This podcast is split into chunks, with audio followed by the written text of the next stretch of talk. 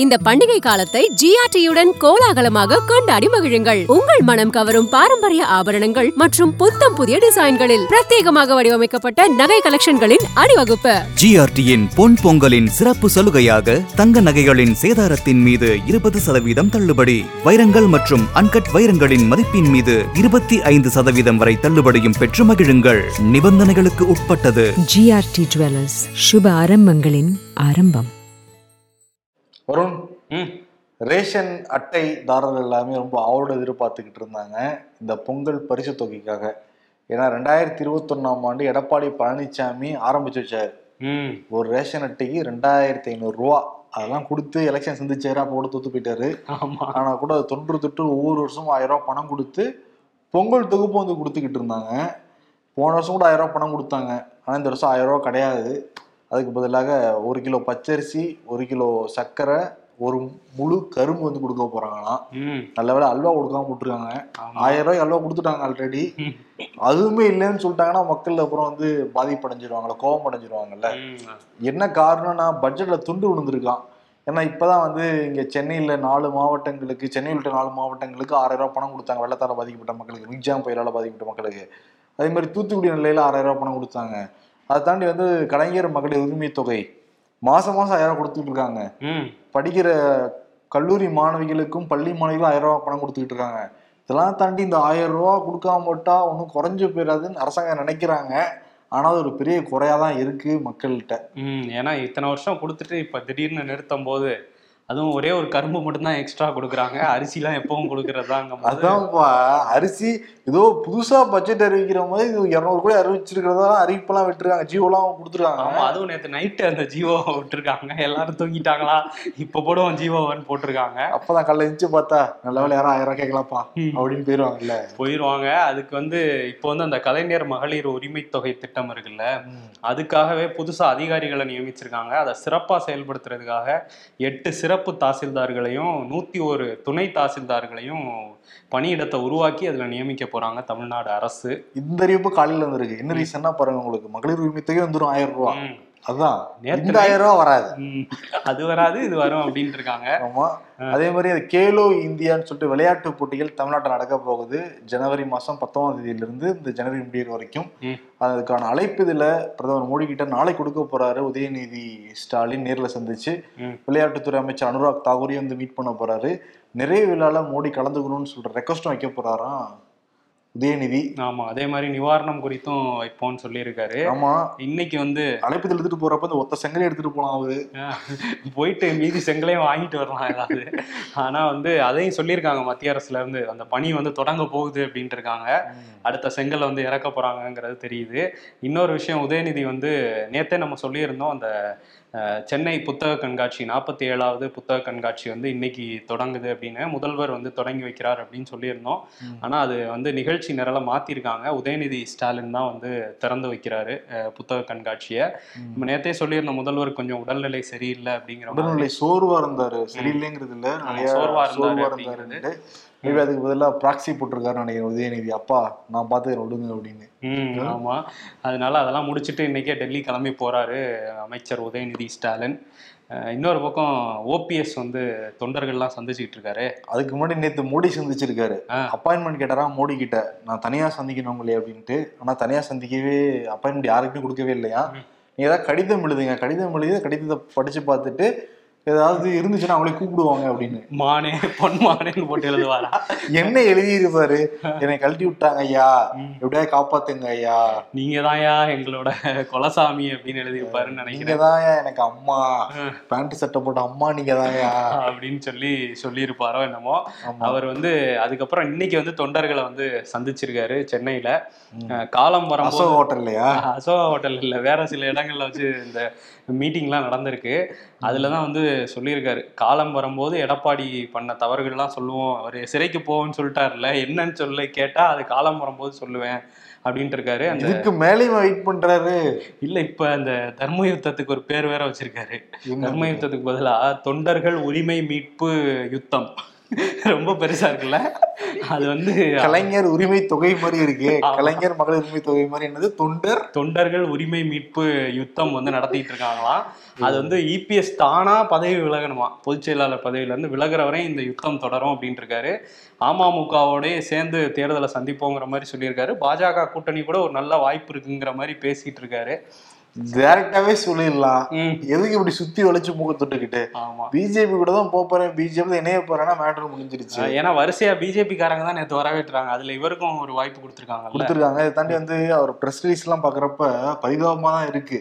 முன்னாள் முதலமைச்சர் மட்டும் தான் இருக்கு அதுல. அரசாங்க முத்திரை இருக்கு. எந்த கட்சி பேரு எதுவுமே கிடையாது. போட்டாதான் கேஸ போட்டு விட்டுறாங்களே. அதனால வந்து அடக்கி வாசிச்சுட்டு இருக்காரு. இன்னைக்கு வந்து அதிமுக வந்து ஐடி விங் அந்த கூட்டமும் நடந்திருக்கு. அதுல வந்து நிறைய இன்ஸ்ட்ரக்ஷன் எல்லாம் கொடுத்துருக்காரு எடப்பாடி பழனிசாமி யாருமே ரொம்ப அவதூறாகவோ ரொம்ப வந்து கெட்ட வார்த்தைகளோ பயன்படுத்தி நீங்க இது பண்ணக்கூடாது. அநாகரிகமா பேசாதீங்க. பேசாதீங்க. அப்படி பண்ணீங்கன்னா நான் உங்களை வந்து நடவடிக்கை எடுப்பேங்கிறத ஸ்ட்ரிக்டா சொல்லியிருக்காரு. ஆமா. தயவு செஞ்சு அது திமுக சொல்லணும். முடியல. அதையும் நம்மளே திட்டினா கூட பரவாயில்ல. யார் எழுதுறோம் அவங்க திட்டினா கூட பரவாயில்ல. டக்குன்னு குடும்பத்து பேர்லாம் இழுத்து வந்து போடாட்டு அடிக்க ஆரம்பிச்சிடுறாங்க. ஆமா. திமுக ஐடி விங்ல அது நடந்துட்டு கேட்டா நாகரிகமான அரசியல் பண்ற சில கட்சிகள்லாம் சொல்லுவாங்க. சொல்லுவாங்க. இப்ப இன்னொரு விஷயத்தையும் எடப்பாடி சொல்லியிருக்காரு. நான் வந்து என்னோட நேரடி கட்டுப்பாட்டுல தான் வந்து ஐடி விங் இயங்கும். அப்படிங்கிற சொல்லியிருக்காரு. ஸோ ஐடிவிங்கோட தலைவரே நான் தான் அப்படின்னு அவர் சொல்லியிருக்காரு. பார்ப்போம் என்ன பண்ணுறாங்கன்ட்டு காங்கிரஸ் எம்பி கார்த்தி சிதம்பரம் இருக்கார்ல அவர் வந்து அமலாக்கத்துறை அலுவலகத்தில் டெல்லியில் போய் ஆஜராயிருக்காரு. என்ன வழக்கு அப்படின்னா அவங்க அப்பா நிதியமைச்சராக இருந்த சமயத்தில் அஹ், நிறைய பேருக்கு சட்டவிரோதமாக லஞ்சம் வாங்கிட்டு விசா வாங்கி கொடுத்துருக்காரு அப்படிங்கிற குற்றச்சாட்டு அதில் வந்து ஏற்கனவே ஆஜராயிருந்தார். இப்போ ரெண்டாவது முறை ஆஜராயிருக்காரு. விசாரணை நடந்து முடிஞ்சதுக்கப்புறம் வெளியே வந்து இது எங்கள் அப்பாவை குறி வச்சு போடப்பட்ட ஒரு வழக்காக தான் நான் பார்க்குறேன் நான் யாருக்கும் சட்டவிரோதமாக எதுவும் சீனால இருந்தெல்லாம் பண்ணி கொடுக்கல அப்படிங்கிறத வந்து சொல்லிட்டு கிளம்பி போயிருக்காரு. பட் வந்து விசாரணை திரும்பியும் ஆஜராக சொல்லுவாங்க அப்படிங்கிற மாதிரி தான் சொல்கிறாங்க திருப்பி சிவகையில இடம் கிடைக்குமா? கார்த்தி சிதம்பரத்துக்கு? கொஞ்சம் ஏன்னா சில முக்கிய புள்ளிகள் காய நகர்த்திட்டு இருக்காங்களாம். சிவகங்கை தொகுதி எப்படியாவது நம்ம கைப்பற்றணும் அப்படின்ட்டு. ஒரு டஃப் ஃபைட்டா தான் இருக்கும் சிவகங்கை தொகுதி மீண்டும் கைப்பற்றது கார்த்தி சிதம்பரம். ஆமாம் இன்னொரு பக்கம் பாஜக டஃப் ஃபைட்டு கொடுக்கறதுக்கு ஒருத்தர் இருக்காரு. ஆனால் அவர் தேர்தலில் போட்டியிட மாட்டேன்னு சொல்லியிருக்காரு. பார்ப்போம் அது. பொறுத்திருந்து பார்ப்போம். இப்பதான் பொறுப்பாளராக நியமிச்சிருக்காங்கல்ல அர்ஜுன் அர்ஜுனமூர்த்தி. ஓ அவர் தான் பொறுப்பாளரா? ஆமா. அவருக்கு கூட கிடைக்க வாய்ப்பு இருக்குன்னுலாம் சொல்றாங்க. இன்னொரு பக்கம் நேத்தா ரஜினிகாந்தை பார்த்து இந்த ராமர் கோயில் அழைப்புதெல்லாம் கொடுத்துருக்காங்க. நிச்சயம் வரணும். அந்த ராமர் விழால கலந்துக்கணும் அப்படின்னு. போவாருன்னு தான் நினைக்கிறேன். ஆமா. சரி இந்த அமலாக்கத்துறையை பத்தி பேசுறப்ப. இன்னொன்னு சொல்ல வந்தீங்க சொல்லுங்க. அமலாக்கத்துறைன்னு ஐடி ஞாபகம் வந்தது. சொல்லுங்க. ஐடி ரெய்டு வந்து தமிழ்நாட்டில் சென்னை கோவை ஈரோடு அந்த பகுதிகளெலாம் நடந்திருக்கு. ஈரோடில் சிஎம்கே அப்படிங்கிற நிறுவனத்திலையும் கோவையில் கிரீன்ஃபீல்ட் ரியல் எஸ்டேட் அப்படிங்கிற நிறுவனத்திலையும் நாமக்கல்ல சத்தியமூர்த்தி அண்ட் கோ அப்படிங்கிற நிறுவனத்திலையும் ரெய்டு வந்து நடந்திருக்குது. இதுங்கெல்லாம் வந்து அரசோட ஒப்பந்தம் மேற்கொண்ட கட்டுமான நிறுவனங்கள் அப்படின்னு சொல்றாங்க. ஒரு முப்பது இடத்துல இடத்துல வந்து ஐடி சோதனை நடந்திருக்கு. அவங்க வந்து ஐடில இருந்து ஒரு ப்ரெஸ் ரிலீஸ் வந்தால் தான் இதை எதை ஒட்டி பண்ணியிருக்காங்க அப்படிங்கிறது தெரிய வரும். நம்ம எல்லாமே திமுகவை ஒட்டி பண்ணப்பட்டதா வந்து சொல்றாங்க. ம். பட் யாருமே டைரக்டா தொடர்பு இல்லை. பட் ஆனா பினாமிகள்ங்கிற மாதிரி பேச்சு அடிபடுது. தேர்தல் வேற நெருங்கல்ல. ப்ரெஸ் ரிலீஸ் வந்ததான் தெரியும். இன்னொரு பக்கம் அமலாக்கத்துறை அமலாக்கத்துறைன்னு சொன்னோடனே சென்னையில் ஐஆர்எஸ் ஆஃபீஸர் ஒருத்தர் இருக்காரு பாலமுருகன். ஓகே. அவர் வந்து நேற்று ஒரு லெட்டர் வந்து கொடுத்துருந்தாரு. பத்திரிகையாளர்களும் சரி குடியரசுத் தலைவருக்கும் அந்த லெட்டர் வந்து அனுப்பிச்சு விட்டுருக்காரு சரி. நிர்மலா சீதாராமன் நிதியமைச்சர் உடனடியா பதவி விலகணும். காரணம் என்னன்னா சேலம் ஆத்தூர் ராஜநாயக்கம் பாளையத்துல ரெண்டு விவசாயிகள் பட்டியலினை சமூகத்தைச் சேர்ந்த விவசாயிகள் கிருஷ்ணன் கண்ணையன். அந்த ரெண்டு விவசாயிகளுக்கு வந்து அமலாக்கத்துறை அதிகாரிகள் வந்து சம்மன் அனுப்பிச்சிருந்தாங்க ஆஜராகணும்ட்டு நீங்க சட்டவிரோதமா பணம்லாம் புழங்கி இருக்கின்றாங்க அக்கௌண்ட் ஐநூறுரூவா அந்த காட்சியெல்லாம் நம்ம கூட ஷோல வந்து பேசியிருந்தோம். பிரவீனா அப்படிங்கிற வழக்கறிஞர் தான் வந்து காவல்துறையில புகார் கொடுக்க வச்சு அந்த விஷயம் வெளியில வந்து தெரிய வந்திருக்கு. இப்போ என்னன்னா அது எப்படி வந்து விவசாயிகள் குறிப்பா அவங்க ஜாதியை சொல்லி லெட்டர் அனுப்பலாம். ரெண்டாவது அக்கௌண்ட்ல ஐநூறுரூவா இருக்குன்னு தெரிஞ்சதுக்கு பிறகு எப்படி நீங்க அனுப்பலாம்? இதுக்கு பின்னாடி பிஜேபி இருக்குங்கிற ஒரு இதுவுமே இருந்தது. இதெல்லாம் வச்சு கடிதமா எழுதி பாலமுருகன் இதுக்கெல்லாம் தலைவர் யாரு?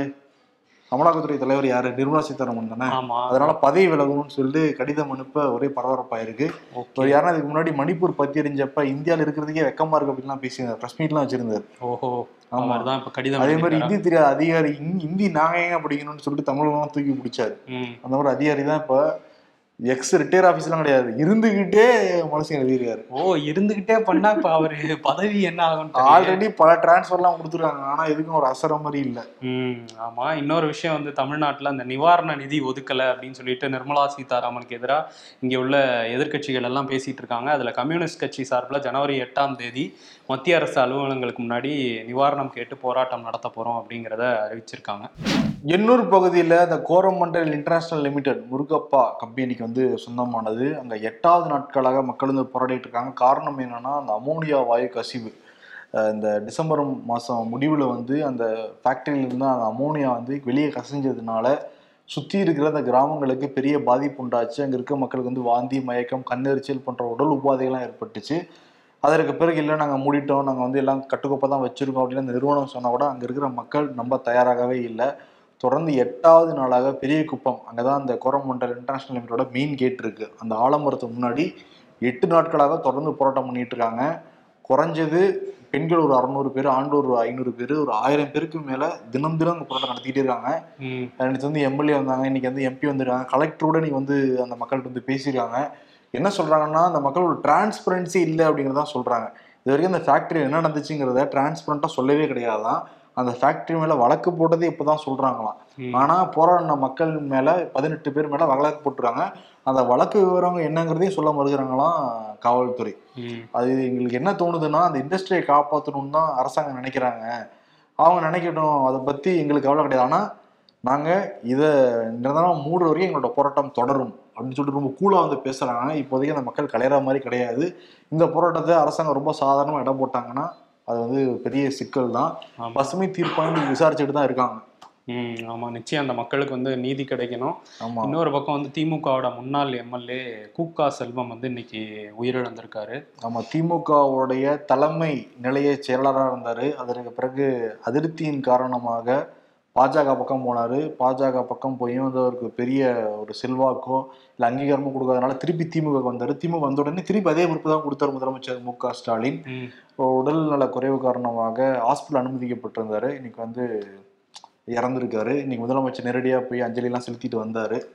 அதனால நெருங்கிய நண்பர். அவர் வந்து முன்னாடி அதிமுக தான் வந்து திமுக வந்தாரு. முதலமைச்சர் மு க ஸ்டாலின் கலைஞருக்கு ரொம்ப நெருங்கிய நண்பராகவும் இருந்தார். கு க செல்வம். அதன் பிறகு அன்பழகன் இறந்ததுக்கு பிறகு மாவட்ட செயலாளர் பதவி தனக்கு வரும் நினைச்சுக்கிட்டு இருந்தார். அவர் கொடுக்காதனால உதயநிதி ஆதரவாளர் கொடுத்ததுனால அப்செட் ஆயிட்டார். கு க செல்வம் அதனால வேற கட்சிக்கு போனாரு. ஆனா ஆயிரம் விளக்கு தொகுதியோட எம்எல்ஏ இருந்தார் ஆயிரம் விளக்குங்கிறது ரொம்ப முக்கியமான ஒரு தொகுதி. ஏன்னா அங்க திமுகவுடைய அலுவலகமும் அந்த தொகுதிக்குள்ள தான் வரும் பல முக்கியமான இடமா கொடுத்து அழகு பார்த்து வச்சிருந்தாங்க. இன்னைக்கு வந்து அவருடைய மறைவின் காரணமாக திமுககாரங்களாம் அஞ்சலி செலுத்திட்டு இருக்காங்க அவருக்கு. உத்தரப்பிரதேசத்திலிருந்து பெரும்பாலும் வர செய்திகள் எல்லாமே கொலை கொள்ளை பாலியல் வன்கொடுமை இப்படிதான் வந்துட்டு இருக்கோம் இப்போ சமீப காலமாக ராமர் கோயில் பற்றின செய்திகள் வந்துட்டு இருக்கு அதுக்கு இடையிலையும் ஒரு கொடூரமான செய்தி வந்து வந்திருக்கு. ஆக்ராவில் உள்ள அசிஸ்டன்ட் கமிஷனர் ஆஃபீஸ் அங்கே கான்ஸ்டபிளாக இருக்காரு ராகவேந்திர சிங். இவர் வந்து ஒரு விடுதி எடுத்து ஒரு ரூம் எடுத்து அங்கே தங்கி ஆக்ராவில் அந்த ரூமில் ஒரு பெண் வந்து தூக்கிட்டு தற்கொலை செய்த சம்பவம்னு சொல்லிட்டு அவரே வந்து கம்ப்ளைண்ட் கொடுத்துட்டு அப்ஸ்காண்ட் ஆயிடுறாரு. இது என்னன்னு விசாரிக்கும் போது தான் தெரியுது இவரே இந்த ராகவேந்திர சிங்கிறவரே அந்த பெண்ணை வந்து பாலியல் வன்கொடுமை செஞ்சு தூக்கில் ஏற்றி கொலை பண்ணிட்டு தற்கொலை அப்படின்னு இன்ஃபர்மேஷன் மட்டும் கொடுத்துட்டு தப்பிச்சு போயிருக்காரு. இப்போ வந்து அவரை கைது பண்ணியிருக்கு யூபி காவல்துறை. யூபியில் காவல்துறையும் சரி பாஜக நிர்வாகிகளும் சரி தொடர்ச்சியாக அந்த பாலியல் குற்றச்சாட்டுகளில் சிக்கிக்கிட்டே தான் இருக்காங்க. அஹ், ஆனா யோகி ஆதித்யநாத் தான் சிறந்த முதல்வர்னு பாஜக காரங்கெல்லாம் சொல்லிட்டு இருப்பாங்க இங்க கூட வரும் மதுரை மேற்கு மாவட்ட பாஜக தலைவர் சசிகுமார் அவர் மேல அவங்களுடைய மனைவியே போய் புகார் கொடுத்துருக்காங்க திருமங்கலம் காவல் நிலையத்துல. அவர் வந்து பல பெண்கள் கூட தொடர்புல இருக்காரு பல பெண்களை ஏமாத்த நடவடிக்கை எடுங்க அப்படின்ட்டு. அப்புறம் பேசி சமரசம் பண்ணி வீட்டுக்கு அனுப்பிச்சு விட்டுருக்காங்க. ஓ இதுதான் வந்து பாஜக நிர்வாகிகள் வந்து அடிக்கடி இந்த குற்றச்சாட்டுல சிக்கிறாங்க. அதானி மேல ஏகப்பட்ட குற்றச்சாட்டு எல்லாமே இருக்கு. ஆனா முக்கியமான குற்றச்சாட்டுன்னு பாக்குறப்ப அந்த ஹிண்டன்பெர்க் அறிக்கை வந்ததுதான். ஒட்டுமொத்த நாட்டையும் முக்கியமான நாடாளுமன்றத்தையும் எடுத்து இந்த விவகாரம். எதிர்கட்சிகள் ஒண்ணா சேர்ந்து அதானிக்கு தான் சப்போர்ட் பண்றாரு மோடிலாம் பேசிக்கிட்டு இருந்தாங்க. இதெல்லாம் தாண்டி அஹ், ஹிண்டன்பெர்க் அறிக்கையை வச்சு ஒரு சிறப்பு குழு அமைச்சு விசாரிக்கணும்னு சொல்லிட்டு வழக்குகள்லாம் உச்சநீதிமன்றத்துல போடப்பட்டிருந்தது. அந்த வழக்கு விசாரணையோட முடிவு இன்னைக்கு வந்து தீர்ப்பா வெளியாகிருக்கு உச்சநீதிமன்ற தலைமை நீதிபதி தான் விசாரிச்சார். என்ன சொல்லியிருக்காருன்னா ஆல்ரெடி செபி விசாரிச்சுட்டு இருக்காங்களா? அவங்க விசாரணையும் போதுமானது. சிறப்பு புலனாய்வு குழுக்கெல்லாம் இங்க வேலை கிடையாது. செபி மேல எங்களுக்கு முழுதா நம்பிக்கை இருக்கு அப்படின்னு தான் விட்டாரு. செபின்னு விசாரிச்சு தான் இருக்காங்க. விசா செபியோட அறிக்கையும் தாக்கல் பண்ணல. உச்சநீதிமன்றம் அதை ஏத்துக்கிட்டு முடிவை சொல்லல ஆனா கூட அதானி இது எங்கள் நியாயத்துக்கு கிடைத்த வெற்றி. நாங்கள் நேர்மையாளர்கள் நாங்கள் உண்மையானவர்கள் சொல்லிட்டு நீண்ட அறிக்கையை வெளியிட்டு கடைசியில ஜெய் ஸ்ரீராம். அட இல்லப்பா. பாரத் மாதா கி ஜெய்ஹிந்த்னு சொல்லி முடிச்சிருக்காரு. ஓ ஜெய்ஹிந்த்னு சொல்லியிருக்காரா? Okay okay. ஆனா செபி நானும் படிச்சேன். மோடி அரசாங்கத்துக்கு கிடைத்த வெற்றி நீங்க வருதான்ட்டு அதெல்லாம் வரல. வரலையா? ஆனா வந்து செபில தான் சம்மந்தி இருக்காரு. ஏற்கனவே செபி ஆனா இவர் வந்து இப்பவே வெற்றியை கொண்டாடுறாருன்னா இன்னும் செபி அறிக்கையே வர்றதுக்கு முன்னாடி வெற்றியை கொண்டாடுறாருன்னா ஏதோ ஒண்ணு இருக்குன்னு தோணுது இல்ல எதிர்கட்சிகளுக்கு தோணும். தோணும். நமக்கே சந்தேகம் வருது. இவர் செபி இன்னும் முடியலையே அதுக்குள்ள ஏன் கொண்டாடுறாருன்னு. இன்னொரு விஷயம் வந்து இந்த அமலாக்கத்துறை அமலாக்கத்துறையும் ஐடி அதிகாரிகளும் நியூ இயர் கூட கொண்டாடாம அப்படி ஒரு சிறப்பான வேலையை தான் பார்த்துட்டு இருக்காங்க யார் அங்கி திவாரி மாதிரியா? அங்கி திவாரி மாதிரி கூட இருப்பாங்க போல சிலர். ஆனா இவங்க என்ன பண்ணியிருக்காங்க இப்ப அரவிந்த் கெஜ்ரிவாலுக்கு அந்த மதுபான கொள்கை வழக்குல உங்களையும் விசாரிக்கணும்னு சொல்லி மூன்றாவது முறையா சம்மன் அனுப்பியிருக்காங்க. அவர் வந்து ஆஜர் ஆகல ஆஜராகாம அவர் ஒரு லெட்டர் அனுப்பி விட்டுருக்காரு எனக்கு கொஸ்டின் பேப்பரை கொடுங்க. நான் அதை பார்த்துட்டு தான் பதில் சொல்லுவேன்னு சொல்லிட்டு கொஸ்டின் பேப்பர் கேட்டிருக்காரு. எனக்கு நிறைய வேலை இருக்கு. நான் வர முடியாது. பத்தொன்பதாம் தேதி ராஜ்யசபா இது தேர்தல் இருக்கு. இருபத்தாறாம் தேதி குடியரசு தினம் இருக்கு. இதெல்லாம் வச்சுக்கிட்டு என்னால வர முடியாது அப்படின்னு சொல்லிட்டு இருக்காரு. லெப்ட்ல டீல் பண்றாரு அவங்களுக்கு வேலையே கிடையாது. அப்படின்னு சொல்லிட்டு இருக்காரு. ஆனா பாஜக வந்து இவங்க எதையோ மறைக்கிறாங்க. அதனாலதான் அவர் வரமாட்டேங்கிறாரு அப்படின்னு சொல்லி சொல்லிட்டு இருக்காங்க. இன்னொரு பக்கம் அமலாக்கத்துறை வந்து ஒரு வேலையை பார்த்துட்டு இருக்காங்க. என்னன்னா ஜார்க்கண்ட்ல ஹேமந்த் சோரன். அவர் வந்து அந்த சுரங்க டெண்டர்ல விதிமுறையா நிறைய பண்ணி சட்டவிரோதமா பண்ணியிருக்காருன்னு சொல்லி ஒரு வழக்கு. அந்த வழக்குல வந்து அவருக்கு ஏழு முறை சம்மன் அனுப்பிட்டாங்க. இப்போ வரையும் அவர் ஆஜராகல. ஸோ சம்மன் சம்மனை மதிக்காதனாலே அவர் கைது பண்ணப்படலாம் அப்படிங்கிற பேச்சு உருவாச்சு. உருவான டைம்லே வந்து அவர் வந்து அவரோட மனைவி கல்பனா சோரனை வந்து முதல்வர் ஆக்க போறாரு. இவர் சிறைக்கு போயிட்டாருன்னா அவங்க கையில தான் பதவியை கொடுக்க போறாருங்கிற பேச்சு இருந்துகிட்டு இருந்த சமயத்துல நேத்து வந்து சர்ஃபராஸ் அகமது அப்படிங்கிற ஒரு மூத்த எம்எல்ஏ அவர் கட்சியில ரொம்ப நாளா இருக்காரு. அவர் திடீர்னு வந்து ராஜினாமா பண்ணோன்னே பாஜக வந்து பாருங்க இவருக்கு பிடிக்கல ரொம்ப நாளா இருக்கவர் மனைவியை முதல்வராக்க போனவங்கன்னா பிடிக்கல அப்படின்னு சொல்லி கிளப்பியிருக்காங்க. அவர் வந்து என்னோட தனிப்பட்ட காரணம் அப்படின்னு சொன்னா கூட அவர் வந்து மனைவியை ரெடி பண்ணிட்டு இருக்காருன்னு தான் சொல்றாங்க. ஸோ அதனால வந்து அவங்க தான் முதல்வரா இருப்பாங்க. இவர் ஜெயிலில் இருப்பாருங்கிற மாதிரி தான் செய்திகள் வருது. சரி ஹேமந்த் சோரனை பீட் பண்ணுவாரா அரவிந்த் கெஜ்ரிவால்? தான் பார்க்கணும். திகார்ல. திகார்ல இல்லப்பா சமன் அனுப்பி ஆஜராகிறதுக்கு ஆஜராகிற நீ இடத்துலயா வந்து தள்ளுறதுலயே இருக்கு. இல்ல அவங்க ரெண்டு பேருக்கும் அந்த வாய்ப்பு இருக்குங்கிற மாதிரி தான் சொல்றாங்க. ஏன்னா அந்த ஐடியால தான் தேர்தலை நோக்கி போகும்போது. ஆனா இதுவரையும் எந்த முதல்வரையும் பாஜக ஆட்சிக்கு வந்ததுக்கு அப்புறம் கைது பண்ணல. முன்னாடி காங்கிரஸ் பீரியட்ல லாலு பிரசாத் அமலாக்கத்துறை கைது செய்யல. அமலாக்கத்துறை. முதல்வர் வந்து சிறையில இருந்து எங்கேயும் நடக்கல. துணை முதல்வர் கூட போனாரு. முதல்வர் போகல. சிறையில இருந்து நடக்கல. எனக்கு புரியல. மறந்துட்டியா அத? எது? தமிழ்நாட்டுல நடந்தது? இல்ல. பாஜக அமலாக்கத்துறையால நடக்கலன்ற. இன்னொரு விஷயம் என்னன்னா அந்த அமலாக்கத்துறை அதிகாரிகளுக்கு சல்யூட் போடுற பாஜகவினர் ரயில்வே அதிகாரி ஒருத்தரை மாத்திட்டாங்க. அது வேற பெரிய சர்ச்சையா இருக்கு. என்னன்னா நம்ம முன்னாடியே ஷோல சொல்லியிருந்தோம். இந்த மாதிரி selfie points Modi selfie points பத்தி ஒருத்தர் அஜய் போஸுங்கிற அதிகாரி வந்து முன்னாள் ரயில்வே அதிகாரி ஆர்டிஐல கேட்டிருந்தாரு. அதுல தற்காலிகமா அந்த செல்ஃபி பாயிண்ட் அமைக்கிறதுக்கு ஒன்னே கால் லட்சமும் நிரந்தர selfie points Modi selfie points அமைக்கிறதுக்கு ஆறே கால் லட்சமும் ஆயிருக்குங்கிறது பதிலா வந்திருந்தது. அது எங்க இருந்து வந்ததுன்னா சென்ட்ரல் ரயில்வே டிபார்ட்மெண்ட்ல இருந்து வந்திருந்தது. இங்க தெற்கு ரயில்வே வடக்கு ரயில்வே வடமேற்கு வடகிழக்கு ரயில்வே எல்லாம் என்ன பண்ணியிருந்தாங்கன்னா வேலை நடக்குது. ஆனா எவ்வளோன்னு சொல்ல முடியாதுன்னு சொல்லிட்டாங்க.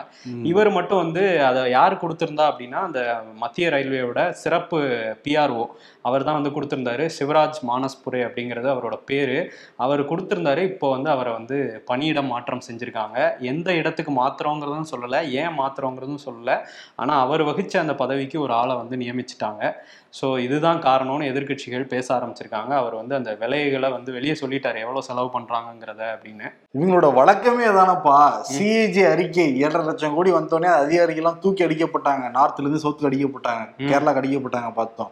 இப்போ அதே மாதிரிதான் யாராவது வந்து உண்மையை சொல்லிட்டாலோ இல்ல ஜனநாயக நாட்டுல கேள்விக்கு பதில் சொல்லிட்டாலோ அவங்கலாம் தூக்கி அடிக்கப்படுறாங்க ஆமா. கேள்விக்கு எப்படி பதில் சொல்லலாம் அப்படிங்கிறதே அவங்களோட மைண்ட் செட்டா இருக்கும்.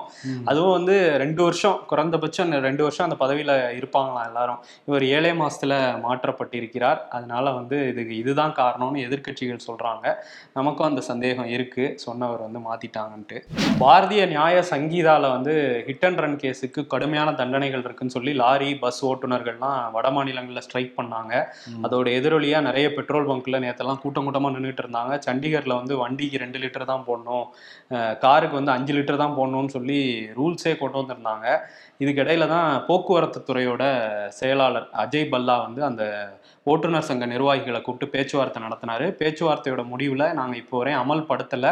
அமல்படுத்துறதுக்கு முன்னாடி நாங்கள் வந்து உங்கள்கிட்ட பேசிட்டு தான் பண்ணுவோம் அப்படிங்கிற மாதிரி சொல்லி அதில் சமரசம் ஏற்பட்டு வாபஸ் வாங்கியிருக்காங்க. நாடாளுமன்றத்தை சட்டம் இயற்றிட்டாங்களாம். ஆனா அமல்படுத்துறதுக்கு முன்னாடி கூப்பிட்டு வந்து பேசுவாங்களாம். இதெல்லாம் நம்புற மாதிரி அங்க இருக்கு. நேத்து ஒருத்தர் வந்து குதிரையில ஃபுட் டெலிவரி பண்ணாரு. அதெல்லாம். பார்த்திருப்பாங்க. அது வந்து பயங்கர வைரல் ஆச்சு அந்த வீடியோ இதெல்லாம் தாண்டி இவங்க எல்லாம் உடனடியாக பேசுறாங்க. ஏன்னா இப்போ பெட்ரோல் டீசல் கிடைக்கலனால எல்லா விலையும் அதிகம். எல்லா விலையுமே அதிகமாயிடும். ஆமா மக்கள் கோபம் ஆயிடுவாங்க ஆமா இதெல்லாம் தாண்டி விவசாயிகள் போராட்டம் பண்ணாங்களே அப்புறம் உடனே கூப்பிட்டு பேசினாங்களா? எவ்வளவு. மாதங்கள் அலக்கழிச்சாங்க அவங்கள? சோறு போற விவசாயிகள். ஆமா ரெஸ் ரெஸ்லெஸ் பொட்டஸ்லயும் அதே தான் நடந்தது. அதாவது நேரடியா மக்களை கோவப்படுத்துற விஷயம்னா கூப்பிட்டு பேசுவாங்க போல. அதுவும் வந்து இதெல்லாம் மாத்திக்கிறோம்னு சொல்லல. அப்ப பண்ணும்போது உங்களை கூப்பிட்டு சொல்றோம்னு தான் சொல்லியிருக்காங்க. தேர்தல் முடியட்டும் பார்ப்போன்ற. அவங்களும் நம்பி வாபஸ் வாங்கிட்டாங்க. ஏன்னா இந்தியா முழுக்க இந்த சமயத்துல பரவிருச்சுன்னா ம். தேர்தல் வரப்போகுது இன்னொரு தாண்டி ராமர் கோயில் தூக்கி பிடிச்சிட்டு இருக்காங்க அவங்க. ராமர் கோயில் நியூஸே பீட் பண்ணி வந்துரும் போல இருக்கேப்பான்னு சொல்லிட்டு பயந்துட்டாங்க அவங்க. ஆமா. இந்த மூன்று ராமர் சிலையை வச்சு தேர்ந்தெடுக்க போறதா சொன்னாங்கல்ல? ம் ஜனநாயக முறையில. ஜனநாயக கோயில் நீங்க ஒண்ணு சொல்லியிருந்தீங்களே ஆமா. ஆனா ஆக்சுவலி ராமர் இப்படி தான் வாழ்ந்துறான். ஜனநாயக முறை இப்படி தான் வாழ்ந்திருக்காரு. ஆனா அதை வச்சு ஆட்சி செய்யறவன் ஜனநாயக முறை இப்படி ஆட்சி செய்யலைங்கிறதான் இங்க இருக்கவங்களுடைய வருத்தம். இப்ப எந்த சிலையும் தேர்ந்தெடுக்கப்படலாம் இதுவரையும் எடுக்கப்படலையா? ஓ. முதல்ல கர்நாடகாவில் ஒரு சிற்பி செதுக்கில தான் வச்சுட்டாங்கன்னு சொல்ல அப்படிலாம் இல்லைன்னு மறுத்திருக்கு. ராமஜென்ம பூமி அறக்கட்டளை. ஓகே. சரி அதே மாதிரி ஜப்பானுக்கு போவோம். ஜப்பான்ல அந்த நிலநடுக்கத்தால உயிரிழந்தவங்களோட எண்ணிக்கை அறுபத்தி ரெண்டுக்கு மேல வந்து தாண்டி போய்கிட்டு இருக்கு ஜப்பான் அரசு உடனடியாக எல்லா உதவியிலும் அந்த மக்கள் செஞ்சுக்கிட்டு இருக்காங்க. அந்த இன்ஃப்ராஸ்ட்ரக்சரையும் உடனடியாக சரி செய்யறதுக்கான எல்லா முயற்சியும் எடுத்துட்டு இருக்காங்களாம். ஜப்பான் நம்ம பல வீடியோக்கள்லாம் பார்த்துருக்கோம். ஓவர் நைட்லேயே ஒரு பிரிட்ஜு கட்டுவாங்க. ஓவர் நைட்லேயே ஒரு பெரிய ரயில்வே தண்டவாளத்தை வந்து கட்டி முடிப்பாங்க. அவ்வளோ வந்து வலிமையானவர்கள் அவ்வளோ சுறுசுறுப்பானவர்கள். ஆமா. கட்டி முடிப்பாங்க அது ஸ்ட்ராங்காவும் இருக்கும். ஆமா அதுல ஊழலும் வந்து நடக்காது. இதெல்லாம் பார்த்து கத்துக்கணும் இருக்காங்க ஆ, அதெல்லாம் கத்துக்கிறாங்களா? அதெல்லாம் கத்துக்க மாட்டாங்க. ஒன்று ஒன்று ரெண்டாயிரத்தி இருபத்தி மூணு. இல்லை மூணு அடிச்சுட்டு நாலு போடுறாங்க. வாத்தியாரே இந்த வருஷத்தோட ஃபர்ஸ்ட் மிஸ்டேக்கு இப்போ எதுக்கு நான் கூண்டு திறந்து விட்ட? பறவையை பறக்க விடு வாழ்வா சாவா என்பது அதுவே முடிவு பண்ணட்டும். அதுக்கு ஏன்டா கறிக்கு வச்சிருந்த கோழியை திறந்து விட்ட?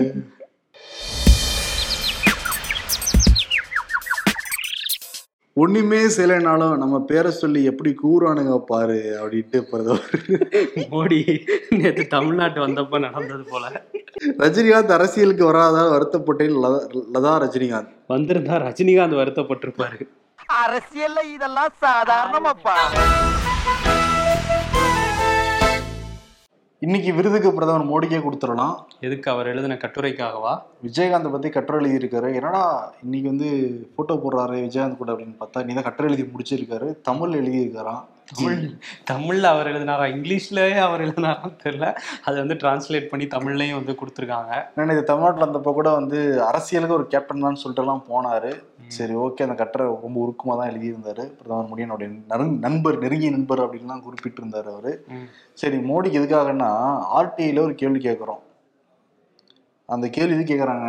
அரசாங்கம் பதில் கொடுக்குறது தான் அந்த கேள்வி கேட்குறாங்க. பதில் அதுதான் சொல்லக்கூடாது அந்த சட்டத்தையே உருவாக்கி வச்சிருக்காங்க. ஆனா பதில் சொன்னா என்ன பண்றாங்க? இவங்க தூக்கி அடிக்கிறாங்க. சேஜ் அறிக்கை கொடுத்த அதிகாரிகளை தூக்கி அடிச்சாங்க? ஆமா இப்போ இப்போ வந்து ஆர்டிஐல செல்ஃபி பாயிண்ட்டுக்கு எவ்வளோ செல்ஃபி பூத்துக்கு எவ்வளோ செலவாகுதுன்னு சொன்ன அதிகாரி தூக்கி அடிச்சிருக்காங்க. ஏன் எதுக்குன்னு சொல்லவே கிடையாது. இத்தனைக்கும் அந்த அதிகாரிக்கு போன வருஷம் அந்த டிசம்பர் ரெண்டாயிரத்தி இருபத்தி மூணுல வந்து ரயில்வே துறையிலே உயரிய விருது ரயில் சேவா விருதுங்கிறதெல்லாம் கொடுத்துருக்காங்க. கொடுத்தும் கூட இந்த வருஷம் உடனடியா தூக்கி அடிக்கப்பட்டிருக்காரு. ஸோ அவருக்கு என்ன விருது? என்ன வருதுன்னா. பத்துக்குள்ள நம்பர் ஒன்று சொல்லு அப்படின்னு ஆர்டியில் யாராவது கேள்வி கேட்டா கூட அவர் என்ன சொல்லணும்? பதில் இல்லைன்னு தான் சொல்லணும். நம்பர் ஏதாவது தெரியாம சொல்லிட்டாங்கன்னா அவங்கள தூக்கி தூக்கி அடிச்சிருவாங்க. விஜயகாந்த் எல்லாம் தூக்கி அடிச்சிருவாங்க அப்படின்ட்டு. சரி அதனால இதே சொல்லிடலாம். பத்துக்குள்ள நம்பர் ஒன்று சொல்லு அப்படின்னு கேட்டா கூட சொல்லக்கூடாது. அடிச்சு கூட கேட்பாங்க அப்பயும் சொல்லக்கூடாது. தவறான விஷயம். ஜனநாயக நாட்டுல பதில் சொல்லலாமா? சொல்லவே கூடாது. இப்ப கூட நம்ம பேசிக்கிட்டு இருக்கும்போது கூட தலைவர் என்ன பண்ணிட்டு இருக்காரு அப்படின்னா இந்த நாட்டோட தலைவர் பிரதமரை சொல்றேன். கையை காட்டிட்டு போயிட்டு இருக்காரு. கேரளால ரோட் ஷோ பண்ணிட்டு இருக்காரு. ரோட் ஷோ ம். சிறப்பு. நன்றி. வணக்கம். நன்றி.